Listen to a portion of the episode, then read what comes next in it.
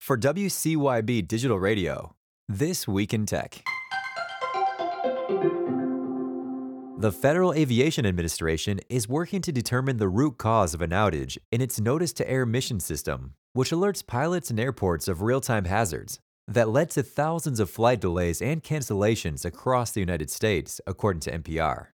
Authorities say a preliminary investigation points to a damaged database file in a key system. From Bloomberg Apple is at work on a new MacBook Pro for 2025 with a touchscreen. If all goes to plan, the company will then likely add touch features to its other Macs, focusing on the future of its user base. Customers of NortonLifeLock have been notified that Norton Password Manager accounts are being breached by hackers, AppleInsider reports. The company classified the incident as a credential stuffing attack where an attacker acquires data from other sources, such as account compromises on other platforms, to try and gain access to the intended target. Amazon launched its Kindle Scribe, according to Ars Technica. The newest and most expensive member of the e reader family is the first device with its own purpose built pen accessory and a 10.2 inch screen. From PC Mag, SpaceX signed an agreement with the U.S. National Science Foundation that promises to help prevent its Starlink satellite internet system from interfering with the field of astronomy. The agreement says both SpaceX and the NSF will work together to reduce the brightness of satellites through physical design changes, their orientation in orbit, and other methods. Wyoming's legislature is considering a resolution that calls for a phase out of new electric vehicle sales by 2035, Engadget reports.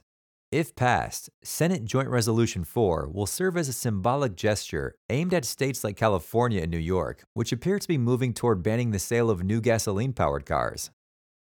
Audio streaming platform Spotify suffered a brief outage, according to Reuters. As a result, tens of thousands of users were unable to access the platform, though services have since been brought back online. From BBC, Collapse cryptocurrency exchange FTX has located more than $5 billion worth of assets.